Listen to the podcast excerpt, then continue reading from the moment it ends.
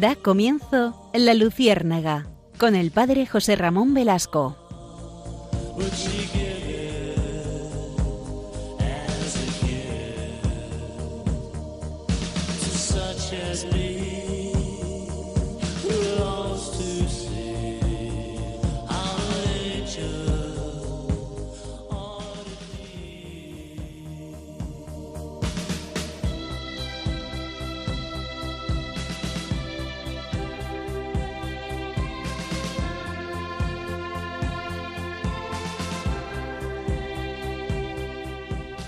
El año de 1695. En una pequeña aldea de Francia moría La Fontaine. ¿Quién es este hombre? Pues un gran fabulista que nos va a hablar precisamente de una realidad que nos ayuda a introducir el tema de hoy. Que seguramente a ustedes les suena. Les voy a contar el relato que les va a sonar enseguida. Un caluroso verano, una cigarra cantaba sin parar debajo de un árbol. No tenía ganas de trabajar, solo quería disfrutar de sol y cantar, cantar y cantar. Un día pasó por allí una hormiga, que llevaba a cuestas un grano de trigo muy grande. La cigarra se burló de ella. ¿A dónde vas con tanto peso? Con el buen día que hace, con tanto calor. Se está mucho mejor aquí, a la sombra, cantando o jugando. Estás haciendo el tonto. No sabes divertirte, querida hormiga. La hormiga no hizo caso y siguió su camino silenciosa y fatigada. Pasó todo el verano trabajando y almacenando provisiones para el invierno. Cada vez que veía la cigarra, ésta se reía y le cantaba alguna canción burlona. ¡Qué risa me dan las hormigas cuando van a trabajar! ¡Qué risa me dan las hormigas porque no pueden jugar! Y así pasó el verano y llegó el frío. La hormiga, por supuesto, se metió en su hormiguero, calentita, con comida suficiente para pasar todo el invierno, y se dedicó a jugar y a estar tranquila. Sin embargo, la cigarra se encontró sin casa y sin comida.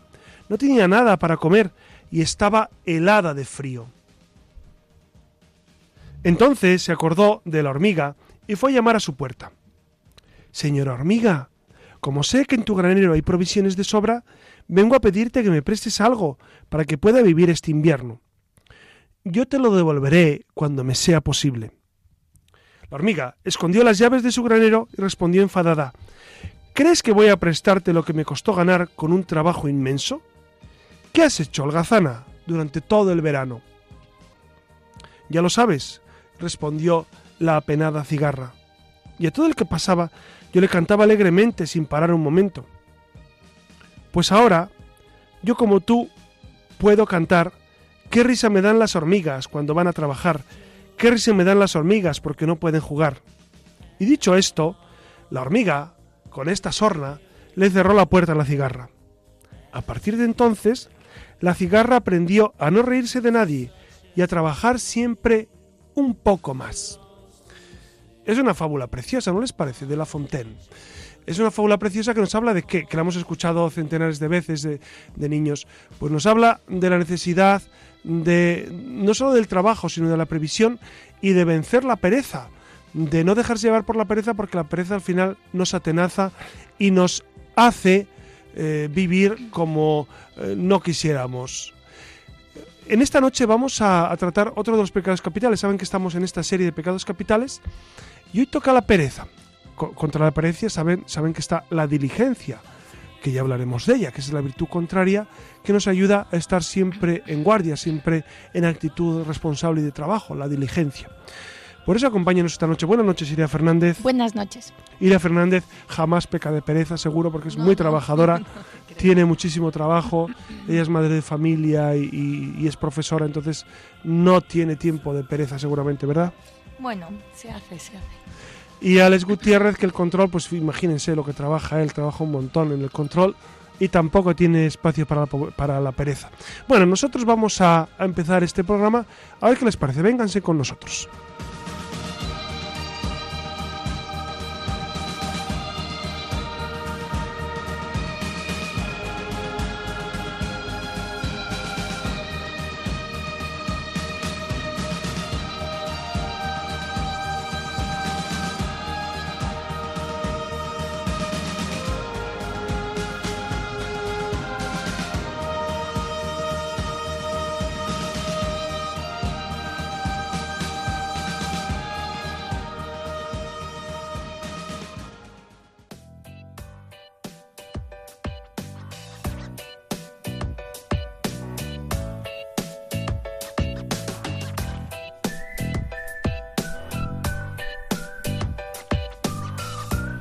Buenas noches de nuevo, aquí seguimos, que ya saben que para nosotros es un placer recuperar la conexión con ustedes, nuestros oyentes, y ya saben que hoy continuamos con el último capítulo que tiene que ver con los pecados capitales. Esta noche además saben que les toca el turno a la pereza.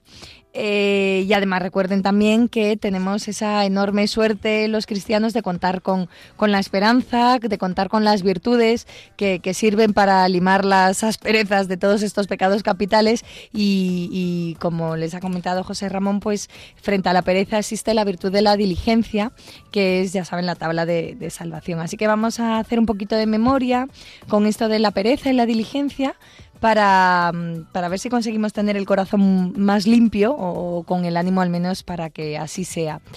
Ya saben que los pecados capitales son aquellos a los que la naturaleza humana caída está principalmente inclinada y lo decimos porque ya lo citó textualmente Santo Tomás de Aquino y, ya saben que tienen, tenemos la obligación de, conocer cuáles son para, para todo aquel que desee avanzar en la santidad y que pueda detectar estas tendencias en su propio corazón y examinarse también de, de sus pecados.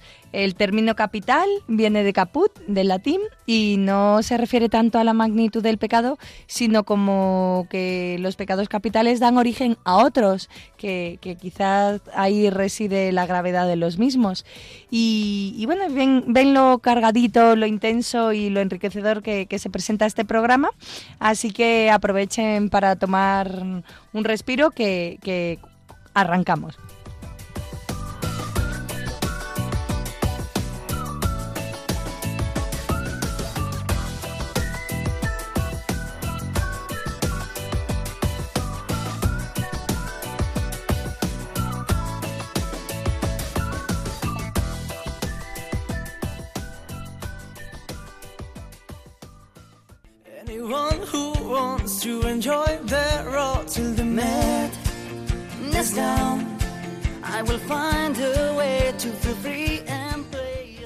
Estamos escuchando al grupo Aurin con su canción Last Night on the Earth, que trata sobre todo aquello que necesitamos expresar y que por algún motivo no hemos tenido ocasión de hacer. Precisamente de esto va nuestra siguiente sección.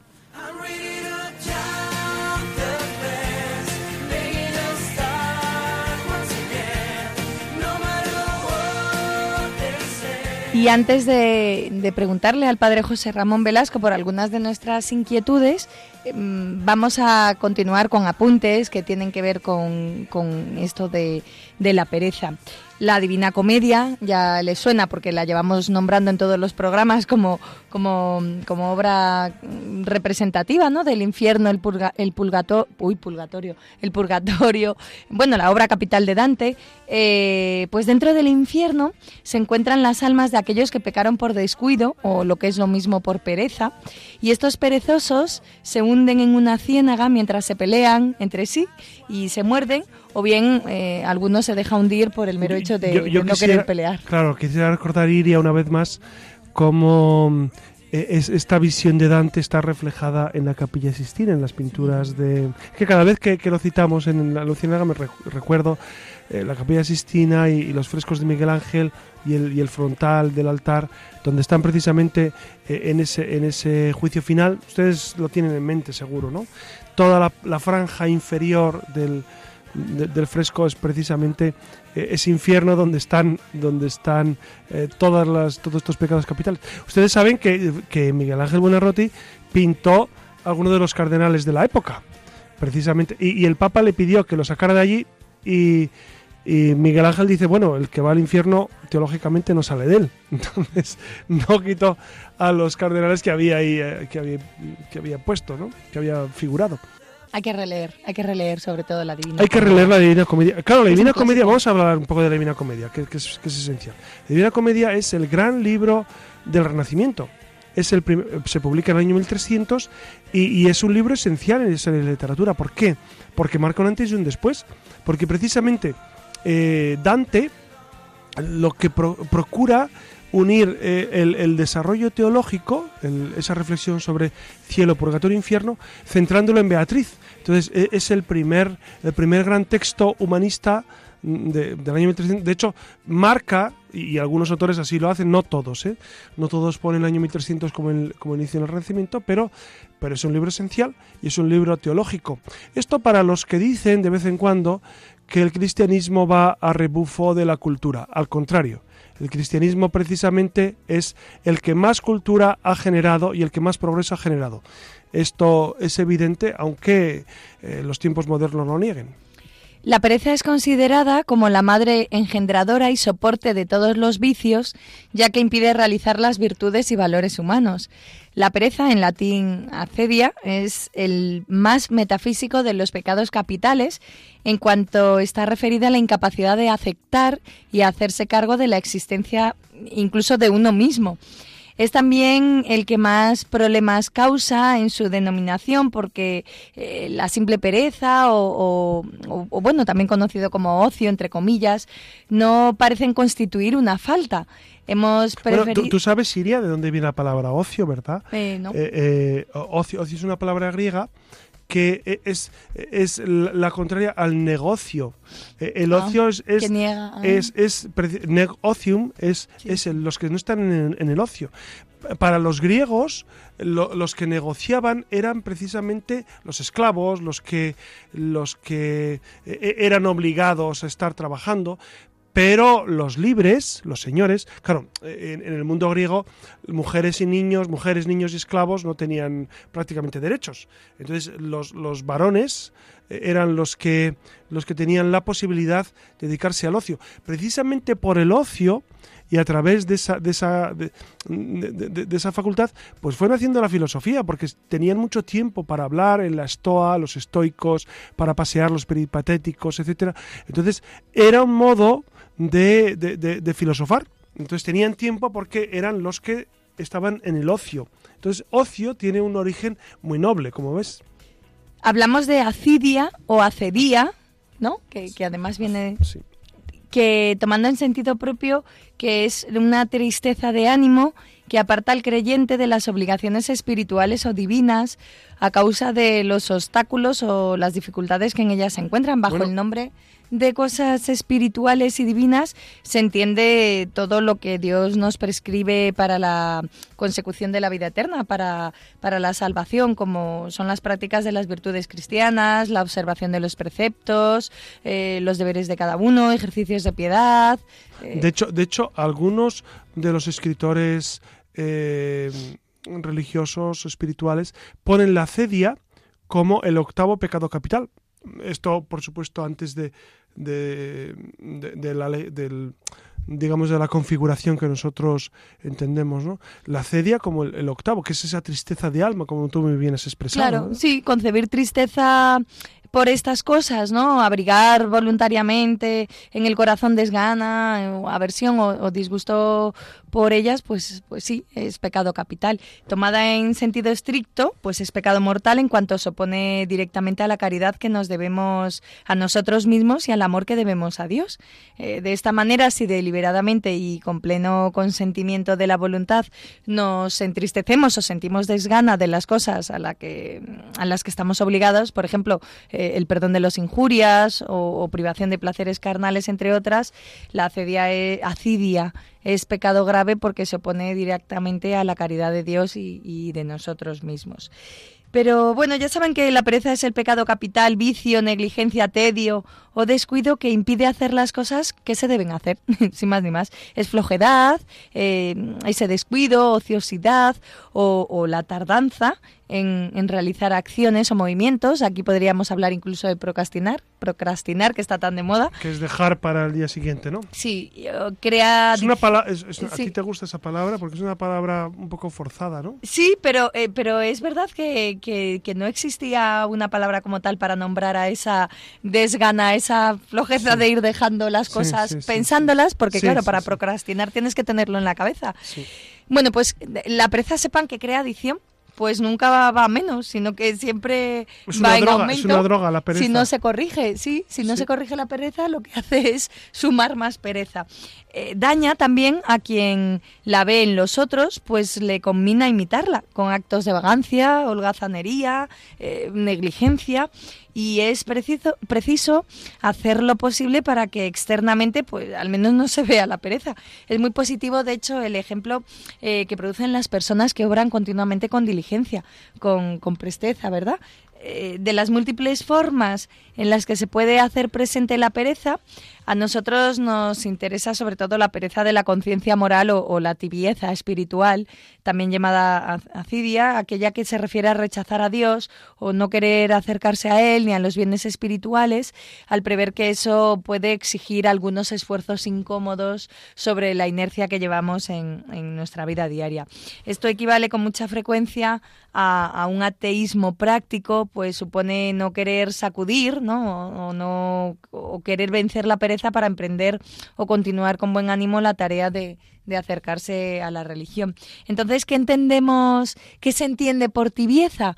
Eh, Santo Tomás señala como característico de la tibieza una cierta tristeza por la que el hombre se vuelve tardo para realizar actos espirituales a causa del esfuerzo que, que comportan. Cuando se empezó a andar por el camino de Dios, se amaba con ilusión y con totalidad, pero, pero ese amor ha decaído por la propia culpa. La tibieza nace de, de esa eh, dejadez prolongada en la vida interior, consiste en un relajamiento espiritual que frena las energías de la voluntad y que inspira horror al, al, esfuerzo y se la ha clasificado como una forma de desidia y un cristiano tibio está de vuelta, ¿no? Es un alma cansada en el empeño por mejorar y, bueno, Cristo al final está desdibujado de su horizonte de vida. Sobre todo, el, uno de los principales efectos de la tibieza es el desaliento. El desaliento para la vida espiritual, el pensar que ya no hay solución, que ya no puedo ser santo, que e, ese es uno de los... Claro, dense cuenta que, que el mal espíritu eh, no solo nos intenta hacer caer en los pecados en sí mismos, en la avaricia, en la lujuria, en la vanidad, sino que al final lo que, lo que él pretende es que perdamos la ilusión por las, que desconfiemos de Dios. Al final, el gran fruto del mal espíritu en nosotros es que caigamos en desconfianza. Y este sería eh, el, tema esencial, ¿no? Em, porque desconfiar, en el, la desconfianza es la muerte del amor. Cuando uno ya desconfía de Dios, de que la omnipotencia de Dios te puede salvar, de que Dios es más fuerte que tu pecado, entonces ya eh, pues tienes mucho terreno perdido, ¿no? Por eso eh, tenemos que luchar siempre contra esa desidia, contra esa cedia, contra esa tibieza espiritual que nos invita al desaliento. Eh, el desaliento nunca es bueno. Eh, fíjense que en estos tiempos que, vivimos, que, no son ni mejores ni peores que otros, sino distintos, pues hay una gran tentación a esto, a pensar que, que estamos abocados al fracaso en la iglesia, que no, no es verdad, no es verdad, y el desaliento nunca es bueno. Eh, eh, es verdad que hay que luchar y es verdad que los tiempos que corren son muy, muy complicados, por lo menos eh, en, nuestro entorno, ¿no? Pero el desaliento jamás. Cristo ha vencido a, la muerte, ha vencido al dolor, ha vencido al fracaso con su muerte y resurrección. Por eso nosotros confiamos en el Señor y esa tibieza espiritual se supera cuando nos llenamos de confianza en el Señor. La tibieza se aloja en el corazón del que ha caído en la indiferencia ante el bien. Nace por la falta de constancia en el amor, la vida mm, espiritual se suele comparar con a un río caudaloso. Si se desea cruzarlo, habrá que nadar constantemente, aunque ello implique esfuerzo y sacrificio. Si se deja de nadar, eh, aunque sea por un momento, se imaginan que hay un retroceso y, que además la corriente lo que hará es llevarles para atrás. Pues lo mismo, algo muy parecido ocurre con, la vida espiritual, que por la falta de constancia en el amor, en la lucha, en la oración, eh, se cae fácilmente en esta tibieza que, además mm, supongo que ya lo han imaginado, pero que no se llega de improviso ni, ni de pronto, sino que es el resultado de haber caído en una rutina espiritual, en, ese desánimo, en la pérdida de, fuerzas, de esperanzas, y, es verdad que suele comenzar así casi como sin darse cuenta, pero poco a poco se va llegando a un estado que compromete incluso la misma salvación eterna. Es algo bastante grave. Almas que en un principio se entregaron sin reservas, luego pues abandonan esa lucha por la perfección, por, por amar a Jesucristo y, han ido cayendo poco a poco en, ese, eh, en, la tibieza primero y después en el pecado. Así que, bueno, no sé si se reconocen en algunas de estas líneas, pero es para estar bastante alerta. Así que recapitulando, sepan que pecamos de pereza cuando tenemos desgana. ¿no? Está siendo por nuestra culpa, fundamentalmente, para llevar a cabo eh, el cumplimiento de las obligaciones, tanto en el trabajo como en el estudio, e incluye el estar ociosos o la propia procrastinación. A causa de la pereza, la idea de una vida buena y el regalo de una humanidad transformada no inspira alegría, sino aversión o incluso disgusto, porque es vista como una carga demasiado pesada o que, por otro lado, exige dejar de lado los placeres o, bueno, los pecados con los que uno de vez en cuando disfruta. Por la pereza, muchos experimentan tristeza en lugar de alegría o entusiasmo por seguir a Dios y, y recibir esa vida transformada y en cambio les vence la angustia ante la perspectiva de lo que podría pasar en caso de, abrazar la fe más profundamente. La pereza también tiende a olvidar el poder de la gracia centrándonos en, en el problema o el esfuerzo que implica ser cristiano, en lugar de entenderlo como una gracia, pues eh, lo vivimos como una carga pesada. Por desgracia, muchas personas hoy en día equiparan la pereza con las pocas ganas de trabajar, pero la pereza no se circunscribe simplemente a eso. Se entiende más bien como una tristeza o indiferencia.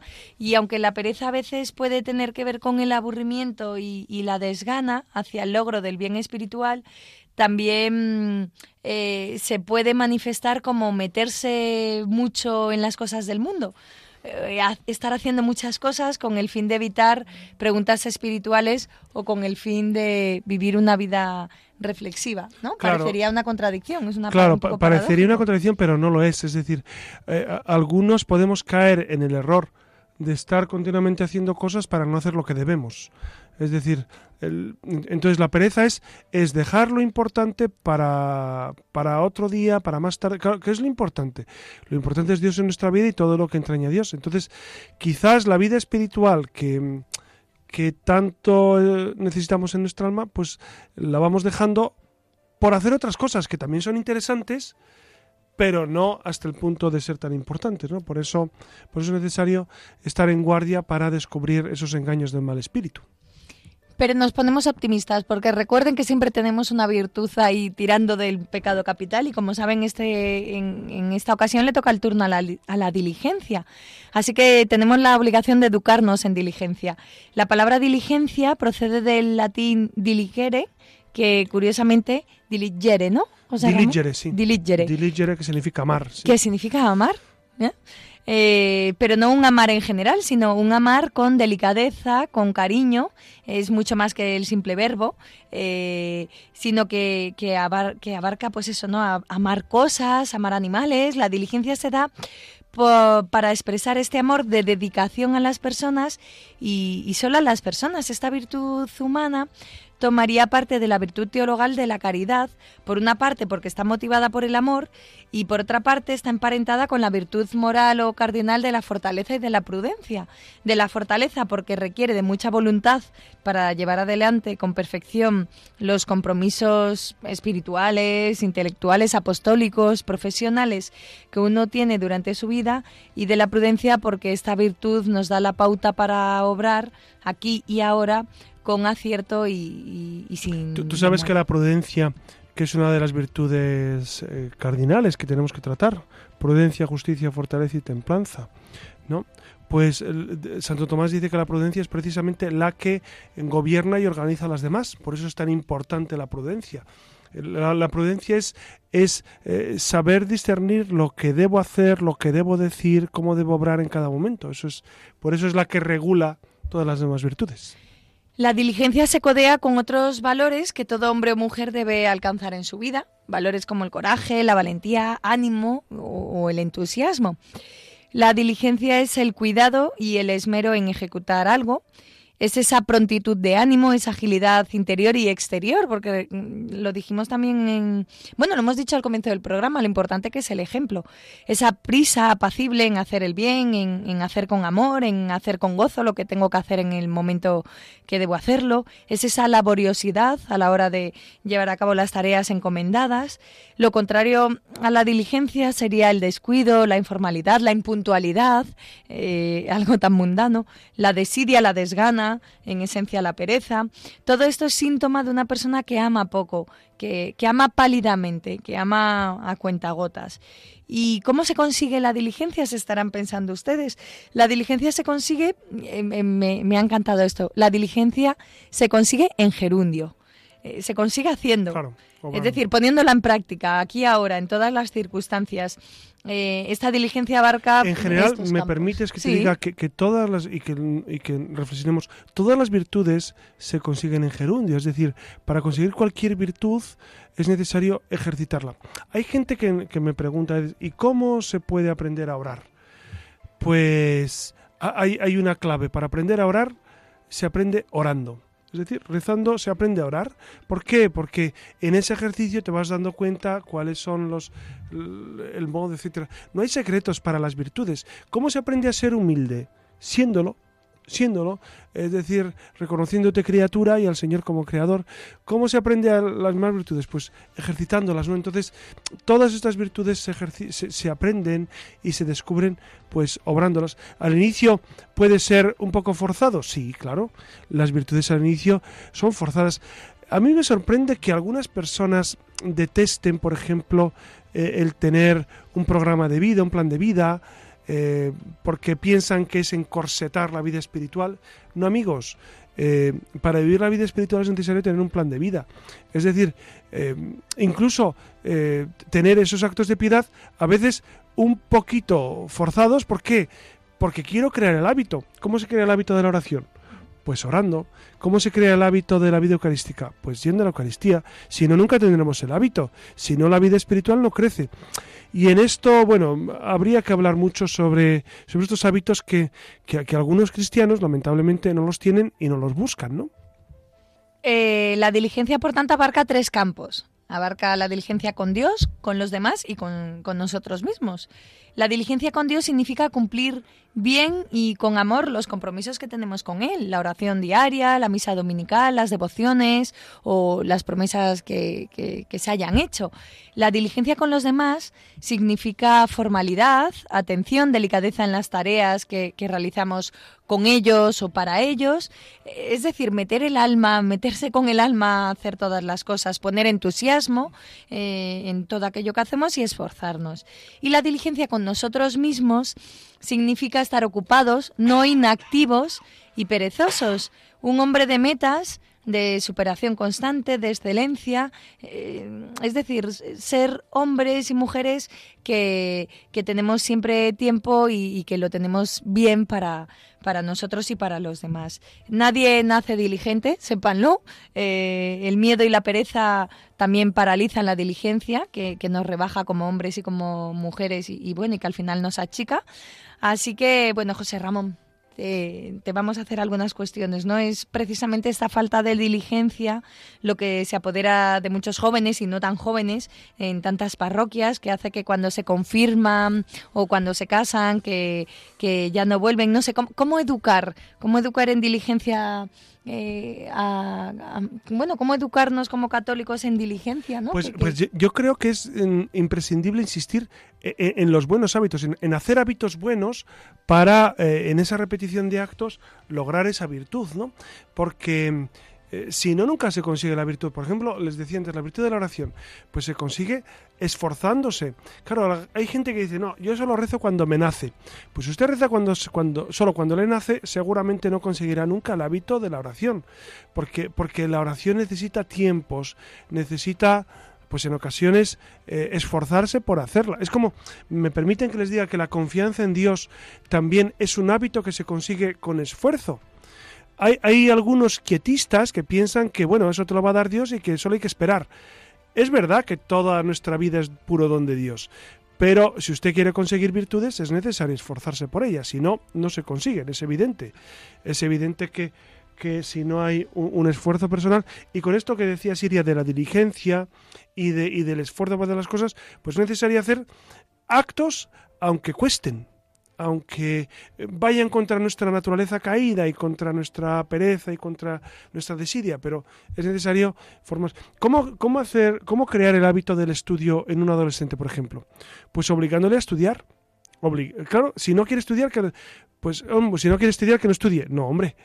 Sabemos perfectamente que él necesita el hábito del estudio. ¿Por qué? Porque luego le va a servir para todo. O el hábito de la limpieza. ¿No? Es decir, ¿cómo hacer que un adolescente, un joven, sea limpio, obligándole hasta que él descubra la necesidad de vivirlo. Pero esto, esto, esto lo vemos, porque eh, si le dejamos a su, a su propia espontaneidad, seguramente nunca consiga el hábito. Claro, eh, diremos, hombre, pues mejor dejémosle y dentro de muchos años, sí, sí, pero mientras, mientras lleguen esos años, hasta los 40 años vamos a esperar a que sea limpio, o a que sea estudioso, o a que, o a que sea responsable. Yo creo que hay que enseñar buenos hábitos. José Ramón, mira lo que he leído por ahí. Eh, dice así, la pereza nos convierte en esclavos de la televisión que deja de ser un entretenimiento para convertirse en una obsesión o en un vicio. Y bueno, yo cuando leí esto de la televisión se me ocurrió pensar, bueno, da igual, Internet, el móvil, que ahora está tan de moda. ¿Estás de acuerdo con esta afirmación de que nos convierte en que, que al final también nos quita tiempo, ¿no? Para hacer otras cosas y al final bueno, pues por nos supuesto, esclaviza muchísimo el teléfono. Por supuesto que los medios de comunicación, internet, la televisión, el cine, etcétera. Es una nueva forma de ocio, ¿eh? Yo lo compruebo por mis alumnos. Cuando les preguntas qué hacen por la tarde, te relatan, te van contando su planning y te dicen de 3 a 4 como, de 4 a 5 me pongo con el móvil, de 5 a 6 veo la tele, de 6 a 7 me pongo con el móvil, ya entra dentro de la categoría de hacer algo. Me pongo con el móvil, Me pongo con el móvil, sí, estoy con el móvil. Sí, sí. O sea, chatean o qué hacen. Sí, bueno. O juegan. Pues sí, sí, a mí me sorprende que, incluso en Nicaragua, donde tenemos el colegio, eh, los niños también les, les hice esa misma encuesta. Entonces me sorprendía porque están pegados al móvil los niños. O sea, apenas tienen para, eh, para lo necesario para su vida, pero todos tienen su, su pequeño móvil que para ellos es, es, es un artículo de primera necesidad y pasan horas y horas al día eh, pegados a su móvil, ¿no?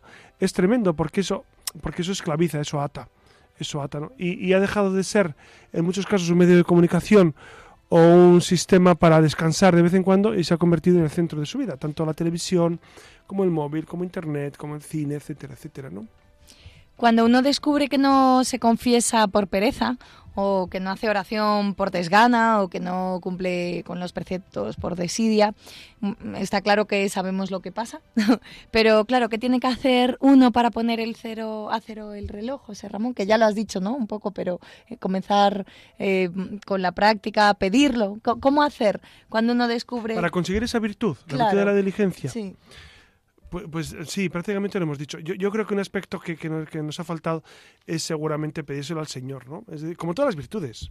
Como todas las virtudes. Recuerdan que cuando hablábamos de la, de la castidad, pues San Agustín decía, nadie puede ser casto si Dios no se lo concede. Pues yo diría, con todas las virtudes es lo mismo, hay que pedírselo al Señor. Y el Señor la concede, claro. El Señor nos da eh, eh, ese don y luego espera nuestro, nuestro esfuerzo. El Señor nos da las virtudes en semilla nos da la semillita y luego nosotros tenemos que cultivarlo en nuestro interior. Por eso es necesario estar continuamente pidiendo al Señor estas virtudes y luego viviendo continuamente eh, pues esta realidad. Pues muchas gracias, José Ramón. Quedan algún que otro interrogante, pero, pero bueno, ya tendrán para hacer de boca a nuestros oyentes. Así que muchas gracias por tus palabras y recuerden que, que continuamos en la red. Tenemos la luciérnaga.radiomaria.es, que es para que nos puedan dejar algún comentario, nos hagan propuestas. Bueno, es la posibilidad que tienen ustedes y también nosotros para interaccionar. Y bueno, no se olviden que rezamos también por ustedes. Así que ya saben que les esperamos en la red.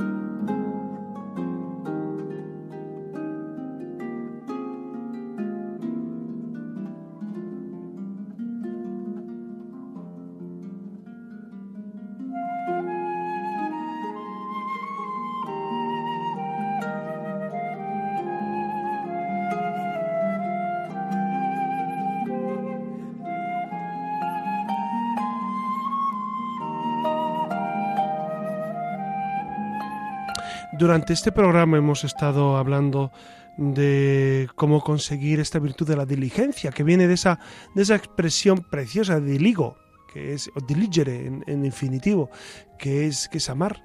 Fíjense que, eh, que, el, latín nos abre un horizonte grandísimo, porque el fondo la pereza que es, no es que sea odiar, es que es replegarse sobre uno mismo. ¿Qué, frutos abarca esta esta diligencia, esta, esta, esta necesidad de obrar conforme a lo que Dios pide? Pues a nivel personal, eh, ¿en, qué, ¿en qué desemboca? Pues en una gran madurez. Y es verdad que la gente que vive con su horario, con, su, eh, con el respeto a los tiempos, es una gente, suele ser gente de gran madurez, de seriedad, a la hora de trabajar con personas, pues uno procura elegir a la que no le falle, a la que eh, a esa persona que sabemos que va a responder eficazmente a lo que le pedimos, ¿no? Es verdad que a nivel personal eh, pues provoca una gran perfección en todo lo que en todo lo que hacemos, en todo lo que nos proponemos. A nivel familiar, la diligencia pues es verdad que tiene unos efectos muy laudables, ¿no? Porque si hay amor, que eso significa diligencia, pues habrá ayuda mutua y habrá compartir. Es verdad que fíjense que en las familias, eh, pues uno tiene que, que trabajar por los demás, porque estamos para, para servir, pero piensen que, que precisamente es en la familia donde eh, la pereza sienta peor, porque la pereza de uno influye en los demás. Si uno no quiere hacer un, un trabajo, a otro le va a tocar. Entonces la pereza tiene una repercusión muy grande. Porque a nivel personal, cuando vivimos solos o estamos eh, a nuestro aire, pues es verdad que, la, pereza tiene consecuencias eh, pequeñas, porque simplemente se reduce a nuestro ámbito personal. Pero cuando vivimos en familia, es verdad que entonces la pereza se convierte en, una, en un mal de muchos, ¿no? ¿Por qué? Porque es necesario compartir trabajos. Ustedes estarán ahora pensando en sus familias, en, aquel miembro de la familia eh, que típicamente siempre está disponible para, todo y otros que, que, jamás están disponibles para los demás, ¿no? Por eso mm, debemos, debemos educarnos en esa diligencia, como decíamos antes, para vencer esa pereza que al final nos, nos vuelve sobre nosotros mismos. Al final la pereza qué es? Pues es egoísmo, es conservarme para mí mismo, es pensar en mí más que en los demás, es tener el corazón vuelto sobre mí mismo en vez de estar continuamente pensando qué más puedo hacer por los demás. Dense cuenta que cuando hablábamos del fin del hombre, en, otro programa, que recuerdan que San Ignacio en el número 23 de los ejercicios nos propone cuál es el fin del hombre. El fin del hombre es alabar, hacer reverencia y servir a Dios nuestro Claro, en ese servicio que hay, hay diligencia, porque el servir es ponerse a disposición, es vencer la pereza y salir de uno mismo. Piensen que María, cuando recibe precisamente el anuncio del ángel de esa maternidad divina, pues ella se pone rápidamente en camino a la montaña. Dice, con festinazione, dice, el, dice San Lucas, ¿no? Con rapidez, con rapidez, con alegría, con ánimo, se pone eh, en camino. Esa es la actitud. La actitud es, es donde hay una necesidad que voy a, voy a ayudar. ¿no? Piensen que eh, cuando la pereza nos va eh, comiendo el terreno, pues poco a poco entre nosotros esa tristeza de alma, ese pensar que nuestra vida no tiene tanto sentido, que, que, no valemos para tanto. Me impresionó mucho hace unos años en un centro de mayores. Estaba hablando con una, mujer que tenía 87 años. Era una señora pues con mucha vitalidad. Y hablando con ella pues eh, e, e, ella se movía con mucha con mucho gracejo por, todas las por, todo el centro y hablaba con todos. Y, le decía pero ¿y, usted a qué se dedica aquí? y me dijo la señora no yo me dedico aquí a cuidar ancianitos me sorprendió muchísimo. Es decir esta mujer con 87 años se dedicaba a cuidar ancianitos más ancianita que ella, pero claro, e, es que, es que el alma de esta mujer era un alma diligente, era un alma que ama, un alma que no se preocupa de sí, sino de, de, qué necesidades tienen los demás. Esta es la diligencia, ¿no? La diligencia es estar pendiente de qué más puede hacer por Dios y por los demás. Esto es la realidad, ¿no? Y entonces esa diligencia nos hace salir de nuestro acomodo, de nuestras formas de estar demasiado aburguesadas o cómodas o como quieran ustedes llamarlo. Por eso eh, yo les invito y nos invitamos todos a vivir eh, en esta realidad, en este, en este estar continuamente, si me permiten la expresión, en pie de guerra, en pie de guerra eh, pues para ayudar cuanto más sea posible a los demás, mucho mejor. Y nada más, por mi parte yo creo que ya hemos dado un repaso, creo que ya hemos acabado los pecados capitales con, con este último, ¿no? Y mm, el próximo, dentro de 15 días, volveremos con nuevos temas seguramente apasionantes. Esperamos que les guste eh, este programa, ya saben que si en algo les podemos ayudar, les podemos servir, escriban un correo a luciérnaga.es y ahí los contestamos o, hablamos o los transmitimos por, por, antena para que ustedes también sean protagonistas. Ustedes si tienen alguna queja, algún comentario, alguna duda, alguna cuestión que creen relevante y que nos hemos eh, dejado pasar, por lo que sea, pues con mucho gusto estamos para servirles a ustedes. Buenas noches, Iria Fernández. Buenas noches. Buenas noches, Alex Gutiérrez, que desde el control nos guía. Y buenas noches a todos ustedes, que tengan un feliz descanso les ha hablado su amigo José Ramón Velasco.